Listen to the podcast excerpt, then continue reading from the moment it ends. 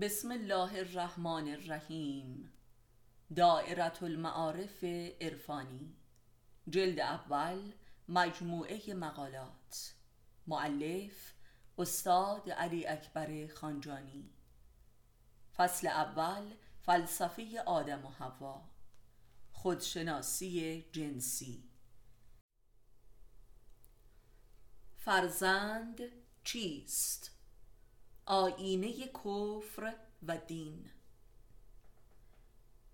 فرزند محصول نزدیکترین حد رابطه جسمانی روانی عاطفی بین دوتا انسان است که زن و شوهر نامیده می شوند نطفه فرزند در لحظه ای بسته می شود که طرفین رابطه در متوشی و بیخودی کامل به سر می‌برند و در قلم رو فنا هستند. یعنی هیچ کدام از طرفین خودشان نیستند. در واقع فرزند محصول قایت بیخودی و از خودگذشتگی و اتحاد زن و شوهر در لحظه همخوابگی است. لحظه ای که نه منی وجود دارد و نه تویی. بلکه قلم رو به حضور اوست یعنی حضور خداوند. ولذا خداوند با دستان خودش مشغول خلق جدیدی است و آن فرزند است. پس رابطه هماغوشی عرصه حضور خدا و لحظه خلقت است. و فرزند امانت الهی در نزد والدین است و خداوند بدین وسیله والدین را می آزماید در مقام مخلوقیت و دعوی خالقیت.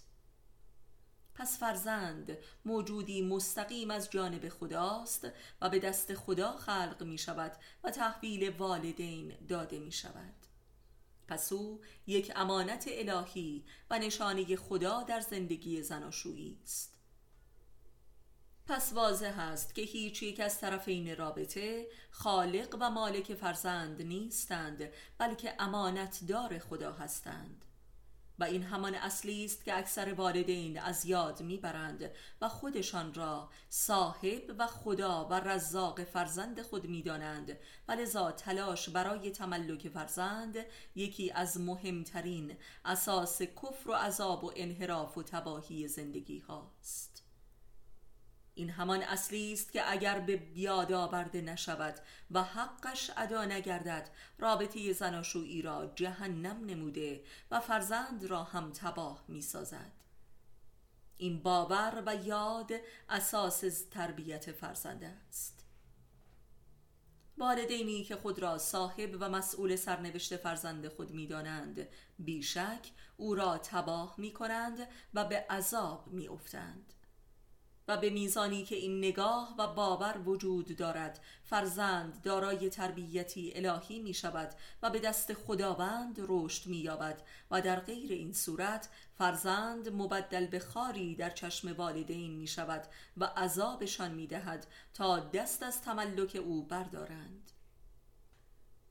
فرزند ناخلف محصول احساس خدایی والدینی است که خودشان را خالق او میپندارند و مالک سرنوشت او.